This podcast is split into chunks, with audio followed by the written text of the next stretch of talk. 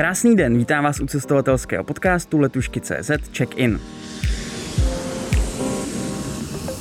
V roce 2011 se rozhodl, že si pořádně osledí život a začal vyrábět prémiovou čokoládu. Vydal se tak říkajíc do světa a hledal ty nejlepší kakaové boby. Našel si farmáře v Kolumbii, otevřel první pobočky v Česku, napsal knihu Síla Hotentota, se sbíral řadu mezinárodních ocenění a pralinky z jeho rodinné firmy se nyní dostávají pravidelně i na stůl ománského sultána. Mým hostem je spolumajitel firmy Pražská čokoláda Petr Kovařík. Vítejte. Dobrý den. Takhle mě snad ještě nikdo nepředstavil takhle krásně. Děkuji, tak to jsem rád, že vás představil zrovna Jan Siruček. Žijete svůj dětský sen být šéfem továrny na čokoládu? Já teď, když nad tím přemýšlím, tak každý mi říká, že měl nějaký vzor, eh, že vždycky na někoho koukal. A když jsem hrál basketbal eh, na střední škole, tak jsem vlastně neměl basketbalistu, který by byl mým vzorem, což možná je vlastně špatně, protože kdybych ho měl, tak bych byl lepší. Eh, já jsem šel potom na zemědělku, na univerzitu a věděl jsem, že budu chtít jednou dělat něco z potravinářství. Mě chutnalo jídlo, eh, když jsem právě ze zemědělky šel na Erasmus do Španělska, do Valencie, tak jsem tam spolu zakládal Slow Food Valencia. Tam jsme vyhledávali dodavatele a ochutnávali jsme dobroty. A fakt už v té době jsem si říkal, to já musím něco dělat v tom, v tom potravinářství. Když jsem skončil zemědělku, což je obchod a podnikání s technikou, ten eh, obor, tak jsem šel do Mazdy, Mazda ČR, takže jsem šel do aut, hmm. trošku jinam ale mě tam extrémně bavila ta kvalita. Kvalita produktu a to, že ty auta jsou vyráběný pořád jenom ve dvou uh, fabrikách v Japonsku a vím, jak Japonci přistupují k výrobě nebo k tomu, jak uh, eh, pracují. No a pořád jsem ale byl takový nespokojený. Chtěl jsem udělat uh, rohlík hadr, chtěl jsem udělat frutissimo hadr, nikdy mi to nevyšlo, protože jsem nenašel nikoho, kdo by to chtěl se mnou dělat. A pak v roce 2011 jsem potkal úžasnou ženu na uh, beach volejbale. Uh, ona hrála taky beach volejbal, protože jsem začal se víc věnovat beach volejbalu než basketbalu. A dali jsme se dohromady jako partneři, jako milenci, jako, uh, jako přátelé. A když jsem viděl to, co ona dělá, tak jsem říkal, ty máš úžasnou čokoládu, ale dáváš ji jenom vlastně turistům, reprezentuješ Českou republiku jako suvenýr do zahraničí, ale je to strašná škoda, musíme to nabízet v daleko více kanálech. No a tak jsem začal obvolávat hotely, obvolal jsem 400 hotelů a ta firma vyrostla raketovým, raketovým, eh, raketově. No a řekl jsem, OK, budeme spolu spolupracovat. A stalo, stalo se mi to vlastně tím snem, se mi splnil ten sen Eh, z toho, co jsem měl na vysoké škole a začal jsem ho žít od roku 2011. A vy od toho roku právě nejen prodáváte čokoládu, ale taky sami vyrábíte. Jak jste našel pro vás ty ideální čokoládové boby? Funguje to tak, že si sednete ke Google a napíšete nejlepší čokoládový bob Jižní Amerika, nebo jak, jak probíhá ten proces toho, že zrovna v Kolumbii je farma, se kterou budete spolupracovat? Víte, ono je to čokolatierství strašně komplikovaný. Jo. E, za prvý, lidé si myslí, že každý, kdo prodává čokoládu, že tu čokoládu umí vyrobit. To je úplně první mýtus, tak to není. Úplně to jako nejhorší je, že lidé si udělají jenom značku a brand a nechají se to vyrábět a to prodávají, jakože to dělají oni. E, není to jako nejhorší, ale je to úplně ten základ. E, takhle to i dělala vlastně Silva ve své době a když jsem já tam přišel a potom k, ní, k nám přišel jí švagr, Jirka, tak eh, jsme řekli, že chceme vyrábět taky sami. A začali jsme se do toho nějakým způsobem víc dostávat, informovat se a eh, vlastně my jsme začali vyrábět od roku 2013. A předtím jsme jezdili po Itálii, protože jsme se vydali do Itálie, Vy, vyhledali jsme si výrobce strojů a ti nás začali zasvěcovat mm. do toho. A pak, když jsme se vybrali vlastně nejzajímavějšího výrobce strojů v Miláně, tak ten nám začal dávat recepty a vysvětlovat, jak to je. A v tu chvíli vlastně ještě jsme vůbec nevyráběli čokoládu od bobu.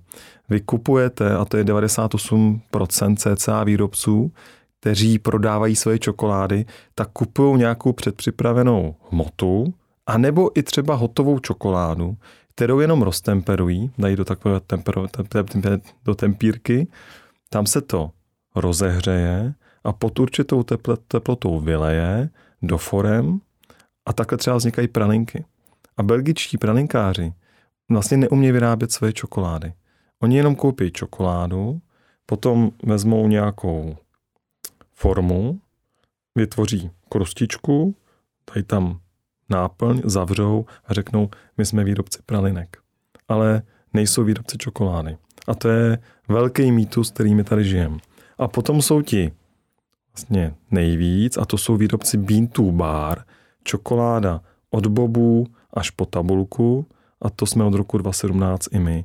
A potom to nejvíc nejvíc, a to jsou výrobci, že pěstují a dokážou vyrobit i čokoládu, ale to jsou právě jenom ti, kteří jsou v Jižní Americe, vy, vypěstují si svůj plot, z toho postupně eh, získají to semínko, to fermentujou, usušej, odšlupkujou a tak dále a jde to tím procesem až po tu finální tabulku.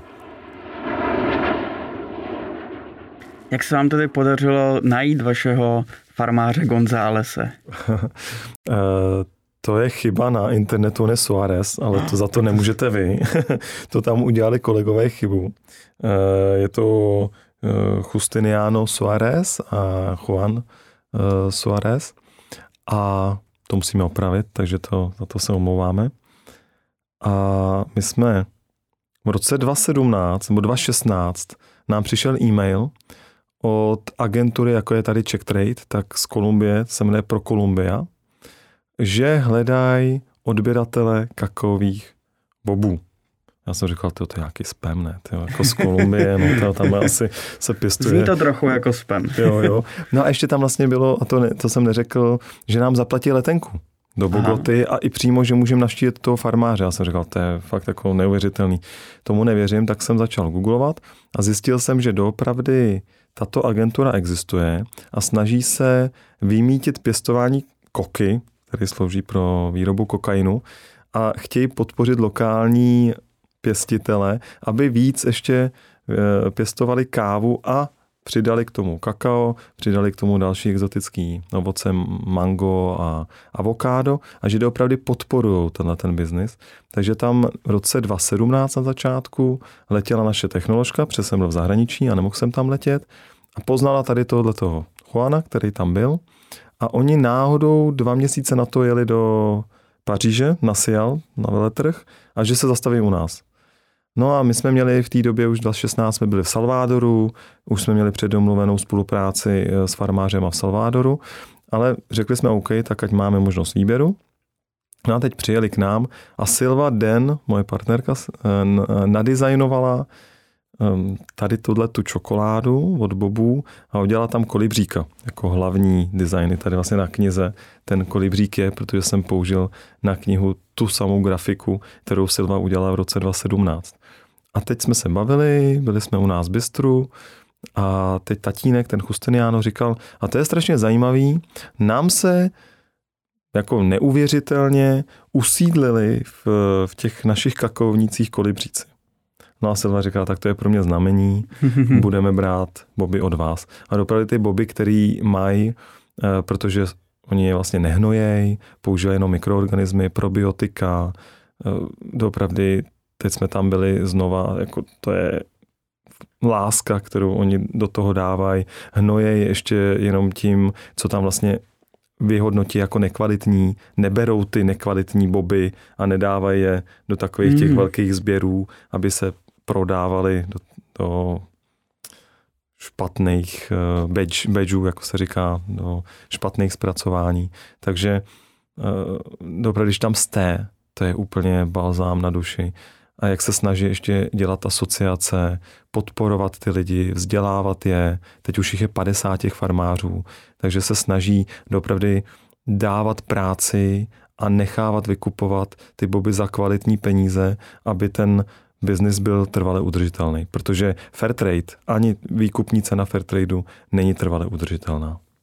Mě zaujalo, co jste mimo jiné řekl pro magazín Reportér, že právě váš farmář Suárez zásadně nezaměstnává děti.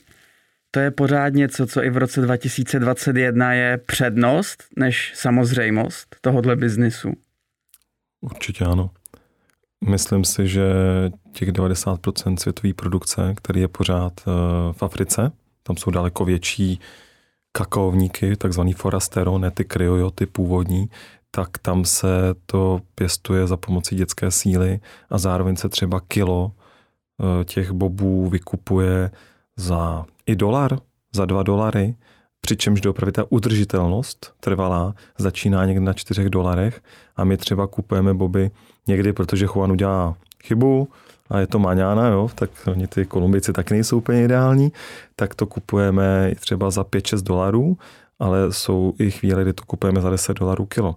To je prostě pětinásobek a doopravdy tam dělají lidi samozřejmě taky to není úplně ideální tou, tím placením, nevydělají si tolik, ale v porovnání s Afrikou pořád je to tak, aby ty lidi, když sbírají ty kakaový uh, boby nebo ty plody, ty lusky, tak, aby si doopravdy mohli uh, vydělat na živobytí, aby mohli žít. Jo. Není to, že budete jezdit na dovolenou, ale ty lidi mají co jíst a nejsou to děti. Jak to vlastně vypadá na takové kakaové farmě? Pamatujete si, když jste nějakou takovouhle navštívil úplně poprvé v životě? Poprvé to bylo v roce 2016 a to jsem doopravdy byl jako Alenka v říši divů. To nemá s tou čokoládou, kterou si myslíme, že je čokoláda nic společného. E, většinou je to v kombinaci. E, právě proto i kdyby se zachovávaly ty single origin, jako doopravdy jenom z jedních bobů, tak tam ucítíte různé e, niance. Takže třeba vedle, vedle většinou to je tak, že pokud je to někde, kde doopravdy je hodně slunce, tak vám to musí zakrývat eh, něco. Takže je to buď to kaučukovník, nebo je to banánovník, aby tam nešlo hodně slunce a ty menší porosty to nespálily. Kakovník je menší porost a pod ním právě můžou být mangovníky, avokáda, třeba někde se to dělá i s kávou, takže je tam nádech kávy, nebo právě víc toho exotického ovoce. A na základě toho ty boby mají různou příchuť.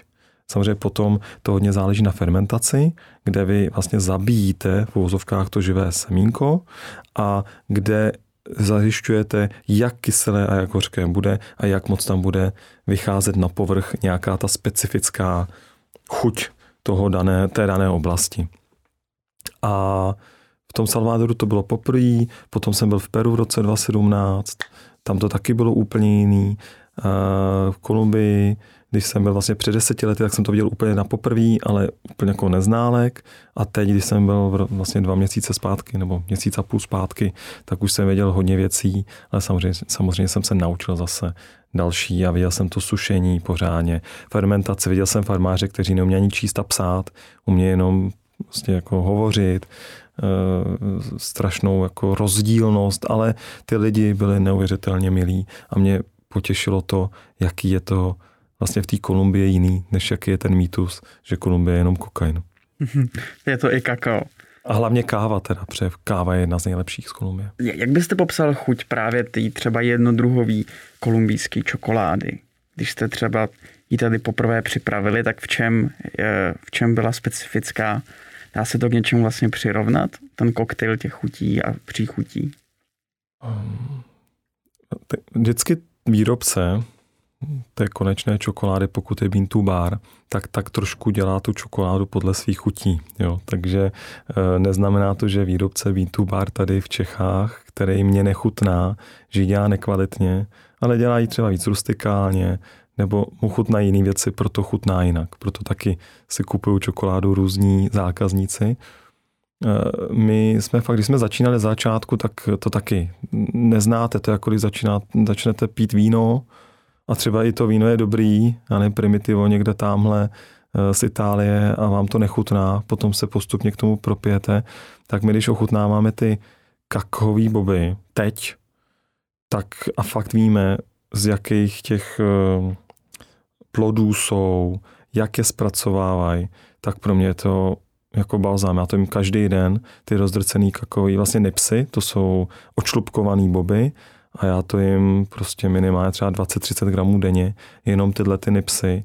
A je to pro mě jako balzám. A cítím tam, vlastně necítím tam hořkost, cítím tam trošku nakys, tu, tu kyselost, ale zároveň tam cítím i trošku ty ostatní niance, jako jsou dopravdy kávu, když to je z části té kávy, nebo fakt těch exotických ovocí, to se tam dá všechno cítit. Ale je to dopravdy, že to jíte po desítkách gramů denně a nejíte jenom tu čokoládu, ale jíte právě i tu základní ingredienci, která není vlastně, od, jako, která je původní a jsou tam ty flavonoidy, ty antioxidanty, které jsou eh, tou přidanou hodnotou toho kakaovníku, té super potraviny.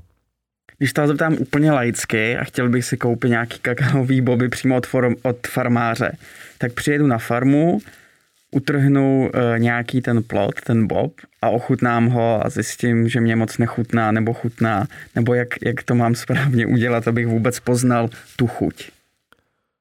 To byste museli jet, jet na tu farmu a už to ochutnávat minimálně usušený po té fermentaci. Protože sama ta fermentace, to zbavení toho semínka hm, té živiny nebo té živosti, aby když ho zasadíte, tak aby nevyrostl kakovník, ale aby už bylo mrtvé, tak je neuvěřitelný proces. Jo, to je, tam můžete zkazit tolik věcí, že si to ani nedokážete představit, to je to nejdůležitější. Takže minimálně po té fermentaci a usušený a potom uvidíte, jak umí ten farmář i s tím pracovat a nejenom jaké vypěstuje to samotné kakao, jo, ten kakaovník. Takže tak. A potom ochutnáte a zjistíte, ale dobře, to je opravdu, u mě je to jiný než u vás. Teď, kdybych vám dal ochutnat ten bob, tak budete říkat, je, ale takhle jsem se to nepředstavoval, není hořký jako v Africe. Jo, z 95% podle mě to, co sníme v Africe, tak za je hnojený, za druhý to je opravdu s dětskou silou a za třetí je to tak hořký a nepoživatelný, že byste to nekoupil. Je pár oblastí, dá se sehnat, ale většinou to, co je z Afriky, já nechci to, jako, nechci to paušalizovat, ale to, co je z Afriky, za nás nebrat. Teď tady mám čtyři eh, krátké, jednoduché otázky. Poprosím vás o první odpověď, která vás k ním napadne. Hořká nebo mléčná čokoláda? Hořká. Nejvzdálenější místo, kde prodáváte vaši čokoládu? Japonsko. Nejoriginálnější přísada, kterou používáte? Kokosový cukr. A nejdelší výlet za čokoládou, jaký jste měl? Kolumbie. Vyvážíte čokoládu do Ománu, i Japonska, jak jste zmínila, mnoha dalších zemí. Kde vlastně všude se dá dneska koupit pražská čokoláda? My teď teda rebrandujeme, že jsme čokoláda Steiner, Steiner Kovarik, protože právě z tohohle důvodu exportního pražská čokoláda ne, neznamená to, že se to zbavujeme, ale je to takový blbý název pro ten export. Není to švýcarský nůž. Není to švýcarský nůž a přestože Československo bylo jednou z velmocí ve výrobě čokolády za první republiky, tak už tak nejsme známí. Ale i tak eh, švýcarská čokoláda je název a chceme třeba pražskou čokoládu mít jako podprahovku, ale takhle se prezentujeme právě v Ománu jako Steiner Kovarik. A eh, Nejvíce vlastně jsme úspěšní v tom Ománu, kde máme vlastní obchod a dodáváme i Sultánovi jako jediná zahraniční firma ever, která kdy dodává, nebo kdy dodávala a teď dodává Sultánovi. A pardon, ta otázka jsem zapomněl. Já bych tu otázku trochu doplnil e, spíš tím, jak se liší chutě těch vašich zákazníků po světě od mhm. toho, co čekají od té čokolády. Je nějaký rozdíl mezi uh, vaší čokoládou v Japonsku, právě v Ománu, nebo i tady v Praze? Není. To, co si koupí sultán, tak si koupí člověk tady v Praze. Uh, moje drahá říká, že se nebude přizpůsobovat chutěma, uh, aby dělala někde nějaké úpravy. My upravujeme maximálně nějaké ingredience. Že třeba v Ománu pracujeme víc s datlema, tady taky chceme to ale nabídnout. Jinak ty standardní produkty, ty různé um, produktové řady, které máme, tak ty nabízíme stejně v Japonsku jako v Ománu, jako v Čechách. Neměníme kvalitu, protože pro nás, já nechci jet potom někam, nebo v Německu, eh, kde prodáváme hodně a nechci potom jako mít pocit, že co s ním tady, tak je jiný než v Německu. To jako nikdy, to bych radši tu firmu zrušil, než abych tady tyhle ty eh, škálovatelnosti dělal. A samozřejmě třeba ta osvěta o čokoládě v Ománu nebo v Dubaji, kde jsme měli obchody, eh, byla jiná než třeba v Japonsku nebo v Německu, kde o té kvalitě už ví víc. Ale třeba tady ten mýtus, čím tmavší, tím lepší, že si lidé myslí, že černá čokoláda je kvalitní a vlastně neví, že je alkalizovaná a že je to zrychlený proces výroby, je stejný ten mýtus, jako je třeba v Ománu. Ale v Ománu milují třeba víc sladký, a mají za luxus čokolády třeba kvalitu čokolády typu a teď nechci urážet nějakou automobilku, ale ne tak vysokou jako třeba Mercedes nebo Maybach, ale daleko nižší a je strašně těžký vysvětlit, že tahle čokoláda je na úrovni Maybachu, zatímco hmm. oni si kupují čokoládu na úrovni značky daleko nekvalitnější za trojnásobnou cenu, než za co můžou mít ten Maybach. Jo. Takže to je, a ty jako předsudky jsou neuvěřitelný. Ale nakonec jsme zjistili, že český zákazník je asi nejtěžší. Jo, že ta, A v čem? Podle že vás? Eh, Češi taky z, dobu, z doby toho formování, za doby komunismu, tak eh, tady jako jedna plus jedna eh, akce, nebo prostě čokoláda, jako strašný nevědomí jo, o té čokoládě. Jo, bílá čokoláda není čokoláda, to je jeden z největších nesmyslů. Bílá čokoláda je jedna z nejlepších čokolád, pokud je tam dostatečné množství kakaového másla. Ale kakové máslo se separuje a dává se do kosmetika a do farmacie a nechává se tam e, většinou e, vlastně u těch mléčných a hořkých jenom kakový prášek a u mléčné se tam přidá hodně mléka, hodně cukru ale s čokoládou to nemá už skoro nic společného. A ta bílá čokoláda, vlastně to nemůžete nahradit ze zákona, aspoň těch 20%, tak aspoň z 20% tam musí být kakové máslo a zbytek je samozřejmě zase také cukr a mléko.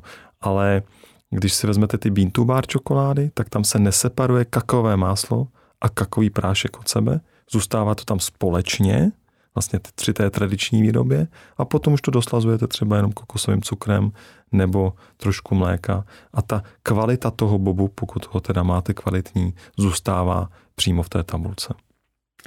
Jak, jak se vám podařilo dostat eh, do takovéhle velké zahraniční expanze? Protože předpokládám, že sice na začátku jste říkal, že jste obvolával eh, pražské hotely a, a obchody si nechtí prodávat čokoládu, ale možná je to produkt, který si musíte nejdřív ochutnat, než ho chcete prodávat, nebo ne? Nebo se vám daří uh, expandovat elektronicky a pomocí telefonu, aniž byste se třeba museli fyzicky potkat?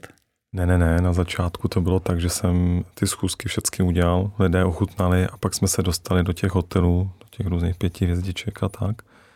A to samý, potom jsme otevřeli obchody po Praze, většinou na turisticky exponovaných místech a lidé ze zahraničí se nám začali ozývat, že to chtějí jako franšízu ale mm-hmm. většinou to byli právě arabové, kteří hodně slibují a nic z toho není, ale tak nás to motivovalo, že jsme si udělali sami vlastní obchod v Dubaji a na základě toho, že jsme zjišťovali, jak chutě mají ty lidi rádi, tak jsme následně uh, řekli, OK, jdeme i dál. Takže jsme šli do Ománu, tam jsme otevřeli obchod, ale my víme, že ta čokoláda je extrémně kvalitní a že ty chutě se nelišej, když je ta čokoláda extrémně kvalitní. My víme, že jediný problém jsou ty předsudky a že lidé často se bojí ochutnat tu kvalitu nebo za ní zaplatit a radši zůstávají tom smrádku, hlavně když ví, že dostanou pořád to samý. Tak já vám přeju, aby co nejvíc lidí si chtělo osladit život v téhle nelehké době. Petr Kovařík byl dnešním hostem, díky. Také vám děkuji za milý rozhovor. A my se uslyšíme opět v dalším díle, a to v podcastových aplikacích od Apple, Google nebo například na platformě Spotify. A když dáte našemu podcastu follow, nikdy tak už nezmeškáte žádnou další epizodu check-inu.